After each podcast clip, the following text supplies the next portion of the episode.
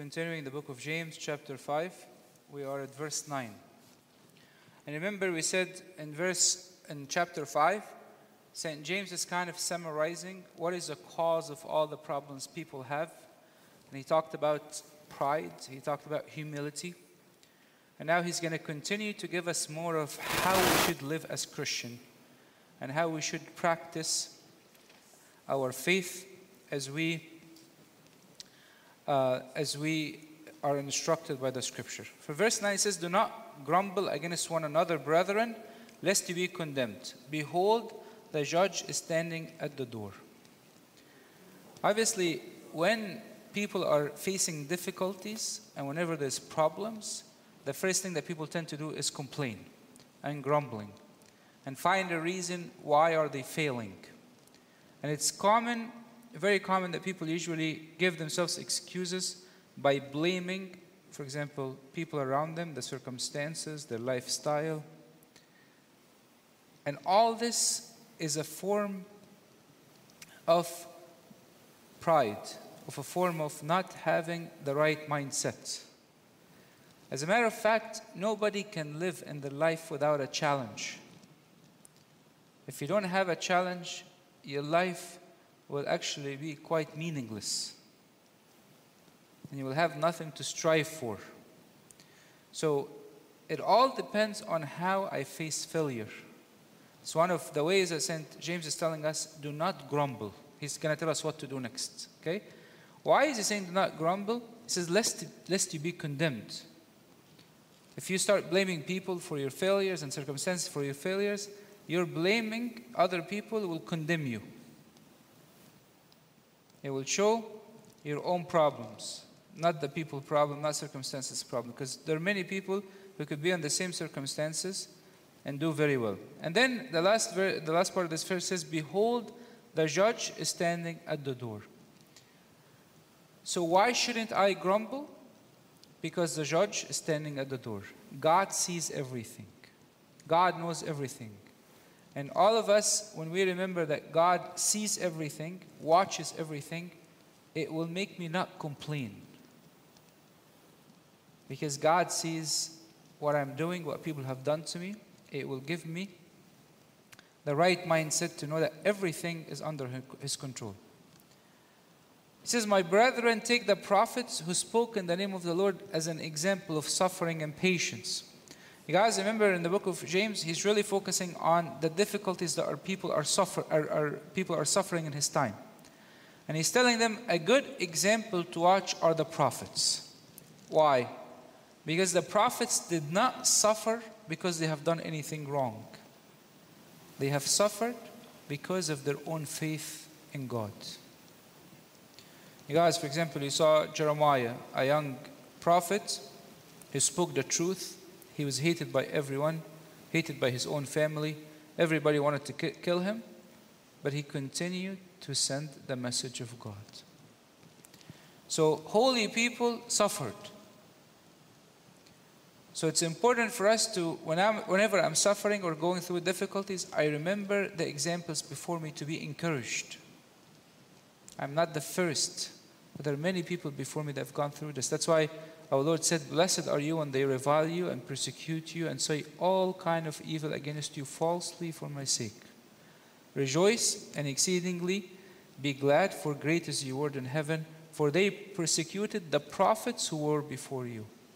It's exactly what St. James is saying. He says, The prophet before you will persecute before you. At your career, at your work, when you decide to live like a Christian, uh, Christian child of God, most likely you will have to offer sacrifices.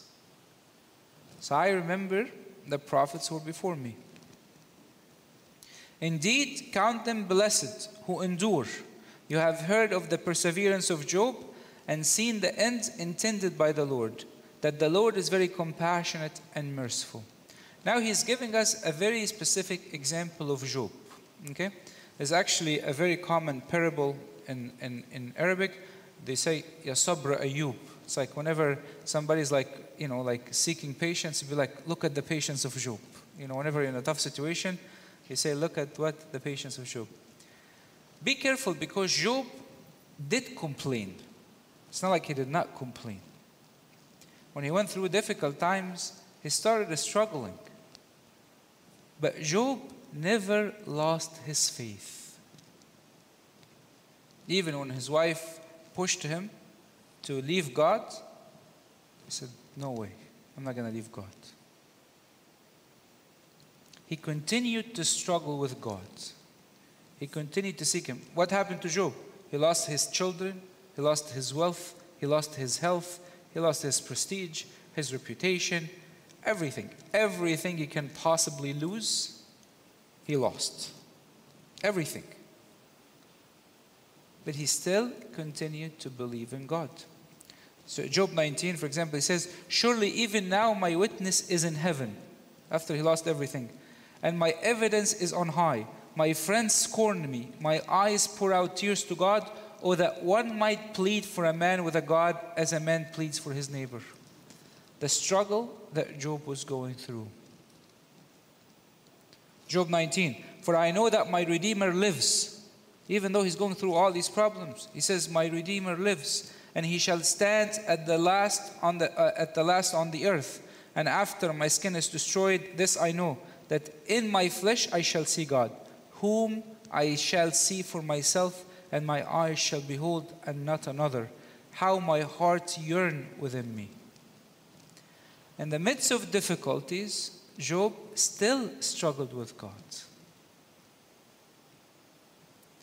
He yearned for him. He said, Heaven is my witness. I will continue to struggle. I will continue to fight. The faithfulness is what made Job Job. Now, later on, obviously, God restored everything that He has given to him. So, any of us, if you've ever go through difficulties, you probably won't lose as much as Job lost. That's why in Philippians, and Paul says, For to you it has been granted on behalf of Christ, not only to believe in him, but also to what? To suffer for his sake. By the way, we're not talking about suffering because you lied or suffering because you speed up and you got a ticket. That's not the suffering we're talking about. Suffering for the sake of God, not suffering of your own mistakes.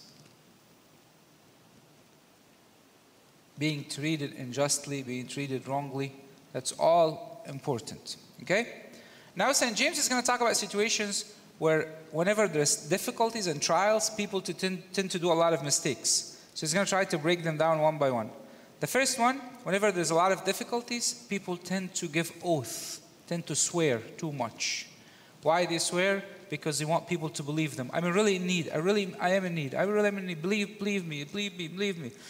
And people tend to swear. So what is he telling them here? He says, But above all, my brethren, do not swear, either by heaven or by earth, or with any other oath. But let your yes be yes, and let your no be no, and let your no no, lest you fall into judgment. Look, in the Old Testament, oath was allowed, and God was presented as the guaranteeing of the fulfillment of His promises. Think about it this way: in the Old Testament, there was really no concept of contracts. You cannot go into contract and assign contract. So, what did people used to do? Each person used to worship a god, so they would make a promise or a swear or oath, and the God becomes their witness. You see this in Leviticus 19 12. And you shall not swear by my name falsely, nor shall you profane the name of your God. I am the Lord. So when people under oath, that's why in court people will be under oath, it's not only that you're in front of, of the person trying to be trying to be honest, but also it is a promise in front of God. Now what happened is as you can imagine, if oath is a way for forcing people to say the truth, people started to struggle. Because if what if I'm lying and I want people to believe me? So people start making oath by things that are less holy than God. Okay, just be careful about this. So people started what saying instead of I'm making an oath by God Himself, let's make an oath by something get a smaller. So then what? So then if I lie, it's not a big deal. And you see this and, and when our Lord Jesus Christ was talking to the Pharisees, told them, Woe to you, blind guides, who say, Whoever swears by the temple, it's nothing. But whoever swears by the gold of the temple, he's ob- uh, obliged to perform it. So the Pharisees started coming up with a system. What is the system? You know, if you swear by the temple, it's no big deal. So you can swear and not fulfill your promise, and it's not a big deal. But if by the gold, no, that's a big problem. You see now how things developed over time? Our Lord says, Fools and blind, for which is greater, the gold of the temple that sanctifies the gold, and whoever swears by the altar, it is nothing, but whoever swears by the gift that is on it, it is obliged to perform it. Fools and blind, for which is greater, the gift on the altar that sanctifies the gift. Therefore, who swears by the altar swears by it and by all things on it. So, our Lord Jesus Christ told them the same thing. You can't just say, well, if you swear by the gift, it's a problem. If you swear by the altar, it's not a problem. And so on. Now, what happened is our Lord gave commandment to his disciples in Matthew 5:34. He told them, "Do not swear at all." You see, it says again, "You have heard that it was said to those of old, you shall not swear falsely, but shall perform your oath to the Lord. But I say to you, do not swear at all, neither by heaven, for it is God's throne, nor by earth, for it is his footstool, nor by Jerusalem, for it is the city of the great king, nor shall you swear by your head, because you cannot make one hair white or black, but let your rest be yes and your no, no. For whatever is more than those is from the evil one. So our Lord says, no more swearing. The oath in the Old Testament was given as a way for people to say that this oath is in front of God, a replacement of contracts, and it will be fulfilled in front of God. And later on, God says, no more swearing. Now it's actually your speech has to be concise. Why is this important? Because it does emphasize the importance of everything I say. Not only a small part that's, that's under oath, and the rest I could do whatever I wanted. Everything I say is important. It also makes people, takes away from people the pressure of lying. You know, like sometimes when people say, are you, are you honest? Are you being true? Swear to me, swear to me. And then what if it adds some sort of, of pressure for people to dishonor God along with their lying? So it becomes a problem. It becomes a problem. It makes people also sometimes, they swear, sometimes it makes people have a tendency to exaggerate, to try to please people. What the Lord is saying is, no, keep your speech concise. Yes, yes, no, no. And that's actually quite important. St. John Chrysostom says, an oath adds nothing to a simple yes or no. So if people don't want to believe me, I don't need to go another step and a third step. It's my nature, it's my character to be honest and to have integrity, and that's what I will do in all situations. Okay? St. Paul used a different formula, because I want to make sure you guys we, were clear on this topic. St. Paul uses a different formula. Um, some scholars say it's, it's some sort of an oath formula, but really it's not an oath formula. Like, for example, he says, For God is my witness, whom I serve with my spirit in the gospel of his Son, that without ceasing I make mention of you always in my prayer. Whenever he says, For God is my witness, this is not an oath formula. This is more of him telling people that this is happening and God in front of God. Moreover, I call God as witness against my soul. He says this in Corinthians, 2 Corinthians 1.23. For God is my witness in Philippians 1.8. How greatly I long for you all with the affection of Jesus Christ. First Thessaloniki. For neither at any time did we use flattering words as you know, nor a clock for covetousness, God is witness. So every time with his speech, he will say, God is my witness. And that's an okay language to use for us as Christian, but we cannot swear, we cannot use, use oath. And why is St. James dealing with this? Because under pressure, under difficulties, people have a tendency to want people to believe them and say anything to believe them so they can get help, they can get support. First telling them no swearing at all. In the Old Testament, oath was allowed in the replacement of contracts and the replacement of, of uh, some sort of legal documents, but now this is available, and our only, uh, our only way is to be true. That's why sometimes you'll find Christians when they go to court, they might struggle to, uh, to, to swear on the Bible because they feel like, no, the Bible says do not swear at all. Okay? Some people say uh, it's okay to follow the system, but obviously this is something we have to con- consider as we're going to court. We have to consider the idea of uh, uh, swearing or being under oath. Is anyone among you suffering? Let him pray. Is anyone cheerful? Let him sing psalms. So then you've told us a lot what not to do. Then what do you want me to do when I'm suffering? He says, pray. Very simple. Why is prayer so beautiful? It's because it's accessible to everybody. It's accessible to you at all times, all day. Actually, I was, I was reading to a beautiful saint, and she said, The most precious moment of the, the day was when I, when I speak to God in the center of my being. He loves for me to talk to Him all day. I don't like to leave Him alone. So, whenever we have difficulties, we pray. If you're suffering, pray. And by the way, we have a tendency to remember our own struggles more than the luxury and the easy, easy stuff that we have. Like, for example, if you remember your parents or grandparents, maybe they'll say, you know, in the old days before electricity, we used to pray using a, a, a lamp, uh, you know, in the darkness, and we worked hard and we did this and we did that.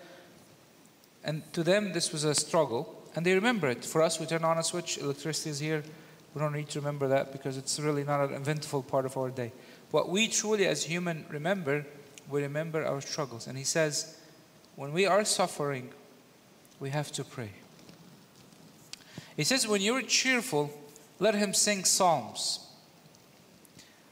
A lot of times when people are che- cheerful or happy, what they end up doing, they end up indulging in worldly things. Like somebody just finished their finals, what they end up doing? Oversleeping, overeating, binge watching, hanging out with their friends. The first thing people do after they finish finals, let's go to the beach. So many things people do right after they finish finals. The moment when they're very happy that a lot of stress is poured, poured away, they should be singing. Should be singing joyfully happy to God. A lot of times we take the success that God has given us and turn it into a driving force away from God. And that obviously becomes a direct disobedience to the commandments of God. Direct disobedience to the commandments of God. So, whenever I am struggling, I need to pray. Whenever I'm happy, I need to sing. So, when people meet, for example, in, the, in a Easter Sunday or meeting as a family, there's a lot of fun songs, a lot of really cool songs now that come and people can sing them and use them. And there's a lot of songs that people can, uh, can do with the whole family, for the little kids, for older people, everything. So we can invest some effort and time into being including God in our cheerful time. What other forms that makes people also worried and upset is sickness. It says, anyone among you sick, let him call for the elders of the church and let them pray over him, anointing him with the oil in the name of the Lord. Obviously, the word, the uh, sickness itself, it's one of those things where it challenges people's faith sometimes. When somebody gets sick, it challenges their belief in God. And the word sick in, in Greek, it actually means to be weak. So you actually become weak, not only physically, but overall in terms of your uh, spiritual life. So here, actually, St. James outlined for us what we call in the church the sacrament of the unction of the sick. What's going to happen the unction of the sick? We're going to have a priest. And what the priest is going to do, he's going to pray, he's going to anoint with oil, and he's going to call in the name of the Lord. Let's take them step by step. The word elder Presbyteros, it actually means the elder one, and it's specific to the priest. It's actually specific to the office of the priest. You see this in the book of Acts. It says, From Miletus he sent to Ephesus and called the elders of the church, the priests of the church. Now, one other idea about uh, priesthood, because it's really important, a lot of times when we refer to the church, when we talk to the church, uh, to refer to the church, we could mean three things. We could mean the actual building that we live in is a church. We could mean the gathering of the believers is a church. And it could also mean the elders of the church to be the church. Because the elders represents the totality of the Christian community.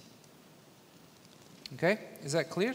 So when we say that some people say the church is only the, is the people, well, that's one definition of the church. The church also is a building. And the church also can be represented by the elders.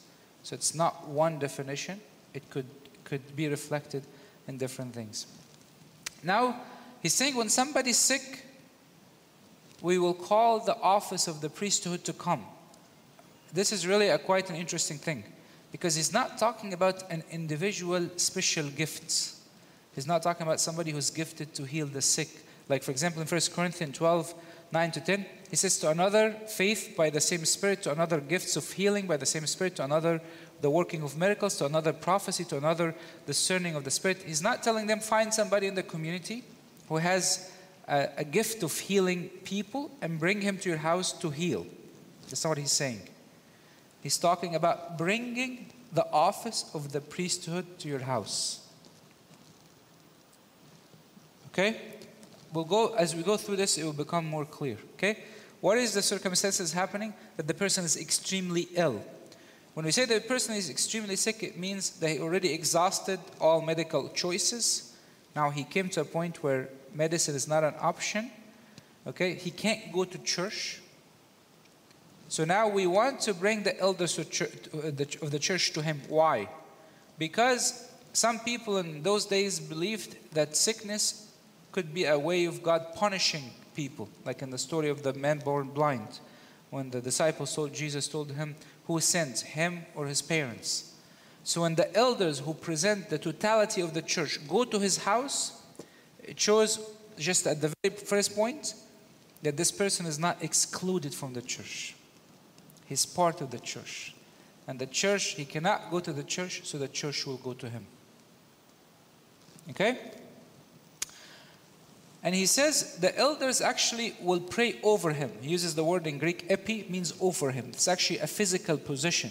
When uh, the priest goes and, and actually blesses, blesses the, the person who's sick, he actually goes over him with his hands and he would cross him in the name of the Father, the Son, the Holy Spirit. In the name of the, blessed be God the Father, blessed is only begotten Son, blessed be the Holy Spirit, glory and honor and glory. Okay? And what does he use? He uses oil. I'll tell you guys something, a verse in the Gospel of Mark, you guys might not pay attention to it. When our Lord sent his disciples, look at what it says, and they cast out many demons and anointed with oil many who were sick and healed them in Mark 6:13. So actually the disciples, when Jesus sent them out, they used to use oil to cast out demons and heal people. So oil was a form they've used to treat people. Okay? Obviously, oil in the scripture is used for many reasons. One of it is for uh, medical reasons. You see this in Isaiah 1 6. It says, For the sole of the foot, even to the head, there is no soundness in it, but wounds and bruises and putrefying sores, they have been closed uh, or bound up or soothed with ointment. So when somebody has a bruise or, or, or, uh, or cut, they would use oil to heal it. Okay? Also, oil was used for consecration. That you say this person belongs to God. And part of actually using oil for the sick person is to say that this person is actually set apart for God. Even when he's sick, even when he's weak, it says that this person is set apart for God. How does the oil, uh, the blessing of the oil happens? In the name of the Lord. In the name of the Lord. Remember in Mark the disciples went to our Lord Jesus Christ and told him, Teacher, we saw someone who does not follow us casting out demons in your name. And we forbade him because he does not follow us. And what did Jesus say? He says, Do not forbade him. How is this person casting out demons? He's casting out demons in the name of our Lord Jesus Christ. That's why the unction of the sick is an integral sacrament in the church. Integral sacrament in the. The, the priest at the end of the sacrament of the unction of the sick, he will bless the person. Blessed be God the Father, blessed is Holy Son, blessed be the Holy Spirit. And for us, the church focuses a lot on using the unction of the sick during Lent because part of the unction of the sick is to actually heal our sins and heal our diseases, spiritual diseases, physical diseases, used to cast out demons. Homes that have problems and issues, unction of the sick is useful. There's a good connection in the scripture between repentance and healing. And also, it is also an obligation for all of us as a Christian to visit those who are sick. In the wisdom of Sirach, it says, Do not hesitate to visit the sick, because for such deeds you will be loved. You'll be what? Loved. When you visit the sick, you'll be loved. Loved by heaven and loved by those who are sick. In uh, Matthew 25 43, it says, I was stranger and you did not take me in, naked and you did not clothe me, sick and in prison and you did not visit me. So actually, visiting the sick is a quite important obligation for the members of the church and the elders of the church. Also, since we're talking about this, just want to also clarify something. The unction of the sick is a sacrament that is consistent of seven different prayers. It takes about an hour to hour and a half, and it's done in the morning when people are fasting. And if in, in the old days, uh, the priest obviously would, would pray on the oil and he would bless everybody. But in the old days, because there were some people who were sick and they're far, far away, so the priest would give them a little bit of oil so they can bless the relative. But now, since we have churches everywhere, the clergy usually keep the oil. But one of the things is, even if you have unction of the sick in your house, we typically anoint the sick person in the morning before people eat anything. It's usually you should participate in it when you are fasting. There's no food and water because it's part of the sacraments. Now he says, the prayer of the faith will save the sick, and the Lord will raise him up, and if he's committed sins, he will be forgiven. Look at this beautiful passage here. This is what the prayer of faith, not the prayer of wrong motives. Okay? That's why in James 4 3, if you guys remember, he says, You ask and you don't receive because you ask amiss, that you may spend it on your pleasure. So the prayer of faith. The faith of who? The faith of the priest and the faith of the person. We saw this in the story of the paralyzed man when Jesus said, and Jesus saw the faith of his friends. Also, Jesus saw the faith of the centurion. But also, God held, healed, for example, the woman who was bleeding for 12 years because of her own faith. Okay? One of the things I just want to keep in mind here the power of prayer cannot be measured. So, God could use the unction of the sick.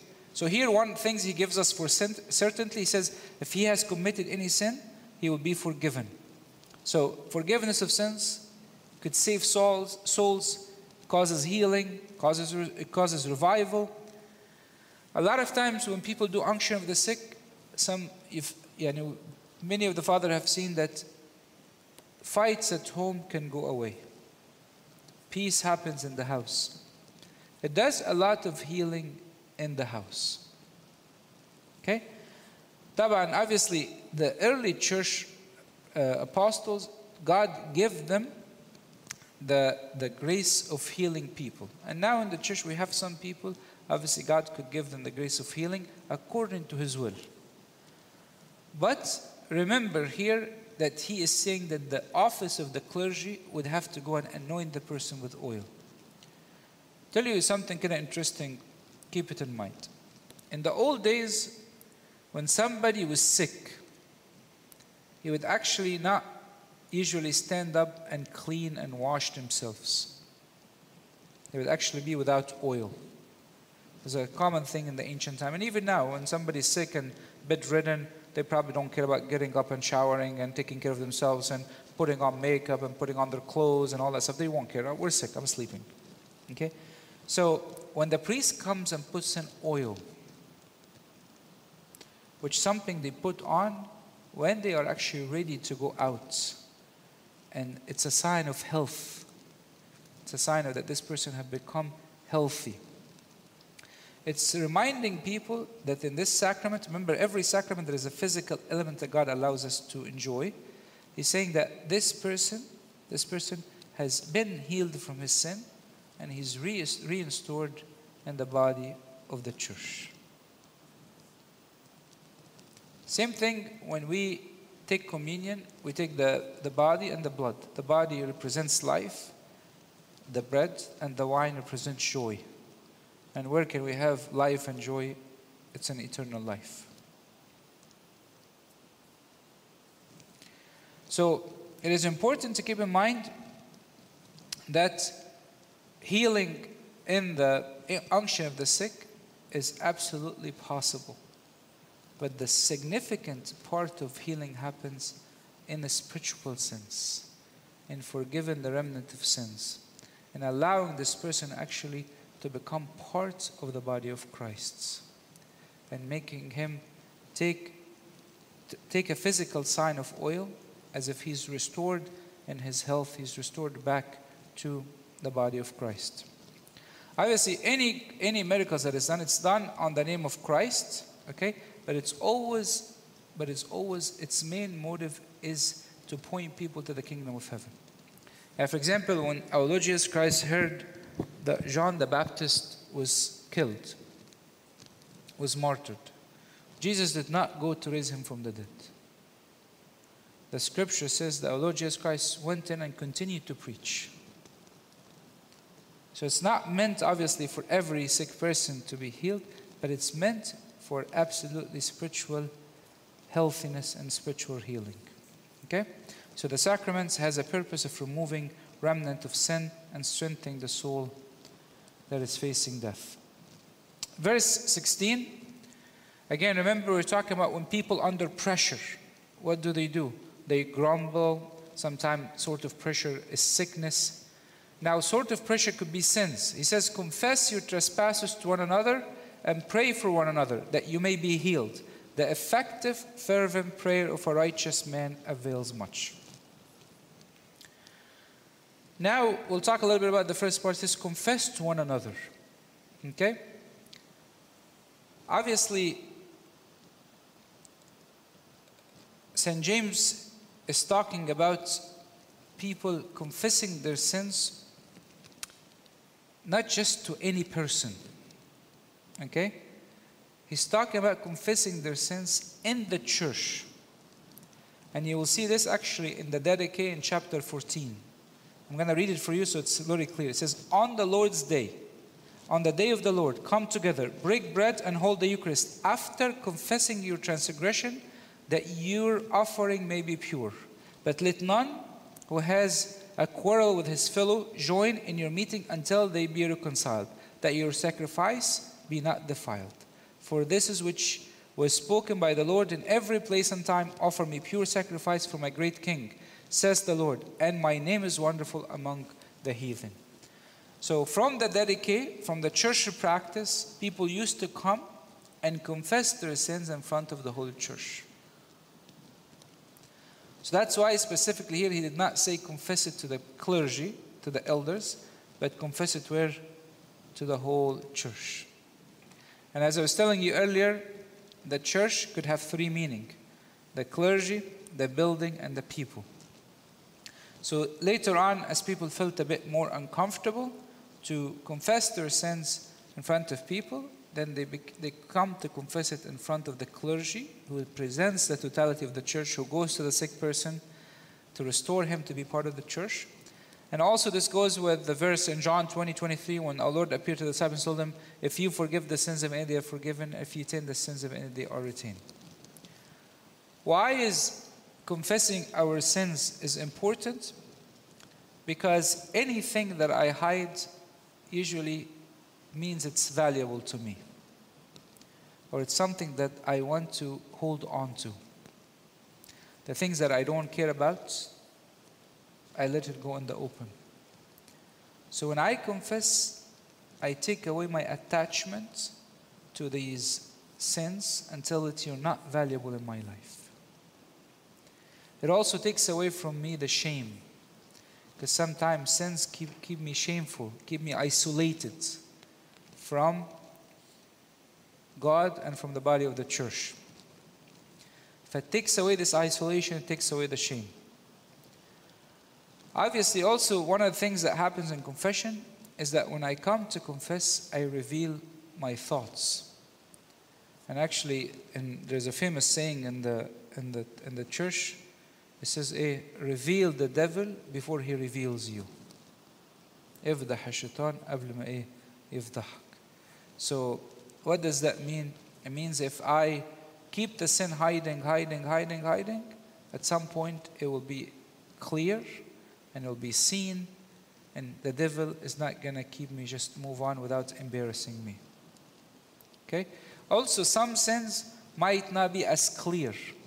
So, with a conversation with the priest, sometimes it becomes clearer that some of my thought process needs some refining. In the, Old, in the New Testament, by the way, people used to confess in different situations. When they are entering the faith, and you'll see this in Matthew 3 8, and they were baptized by him in the Jordan, confessing their sins.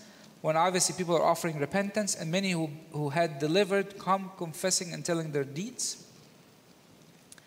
When also there is a public eh, scandal, and we see this in Second Corinthians, there was somebody who caused a big problem in the church, and there was a requirement for him to actually confess in front of people. So almost like a sense of heresy.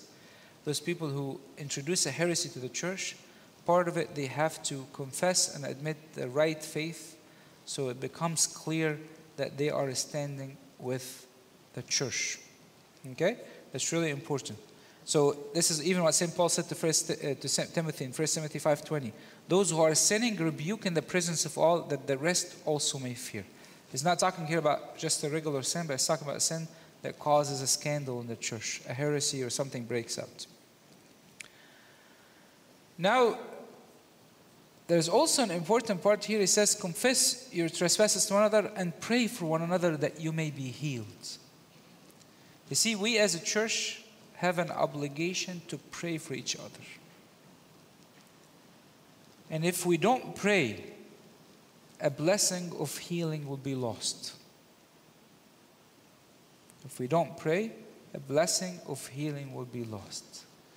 I'm actually, the commandments for us to pray for each other is all over the scripture.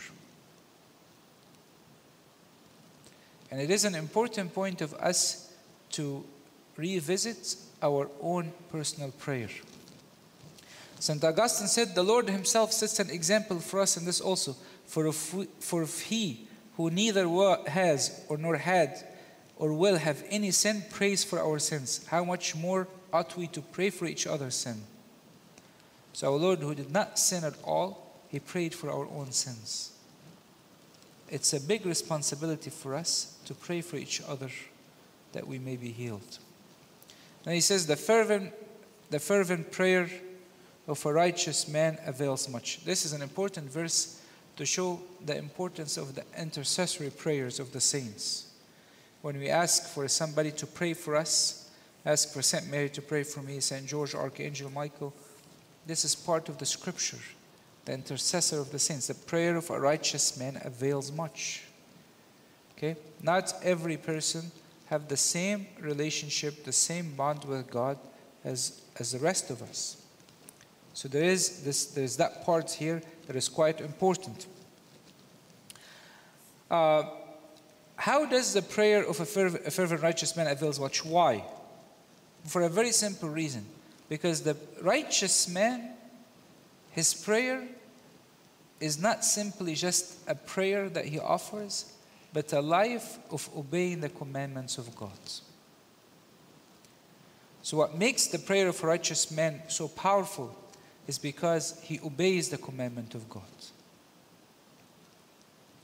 And that supplication and prayer becomes powerful because he is living the life that God intended for his children to live. And obviously, the prayer for righteous man becomes even more powerful when the person that he's praying for is also trying to fulfill the commandments of God, trying to be converted to the work. Even though, if you see this, even when our Lord Jesus Christ was healing people, we always ask them, Do you have faith? Do you believe? Do you have faith? Do you believe? Because the faith of the person that he's praying for is important. He says Elijah was a man with a, uh, was a man with a nature like ours, and he prayed earnestly that it would not rain, and it did not rain on the land for three years and six months. And he prayed again, and the heaven gave rain, and the earth produced its fruits. So he's giving us an example of, of somebody who was righteous, and his prayers made a big significant impact. Obviously, he's speaking about Elijah because Elijah was a big name, known in the Old Testament he is known to be somebody who will, who will, recon- who will come to prepare the way for the Messiah. And so, it's St. John the Baptist who came in the spirit of Elijah. And then in the second coming, we'll say Elijah is going to come to prepare the way of the second coming. So he's a very well known. He appeared in the, in the Transfiguration. So Elijah prayed, and it did not, it did not rain. And how did he pray? Look what he says in, the, in 1 Kings 17 1 says, Elijah, the Tishbite the inhabitants of Gilead, said to Ahab, As the Lord God of Israel lives, before whom I stand, there shall now no be dew, no rain these years, except at my word. How did he pray? He said, It's not going to rain unless I say so. Power. Power. How many people in the scripture have that much power? Say it's not going to rain unless I say so. And then when God wanted rain to come, in 1 King 18.1 it says, And it came to pass after many days that the word of the Lord came to Elijah in the third year, saying, Go present, present yourself to Ahab, and I will send rain on earth. God did not want to send rain until what? Until he tells Elijah, Elijah, I'm planning to send rain. God highlights these righteous people to remind us of how to live a holy life, to remind us of how sort of intimacy He wants to have with each one of us. We're all the children of God, but some allow themselves to experience the love of God more than others. And that's what happened with, with uh, Elijah.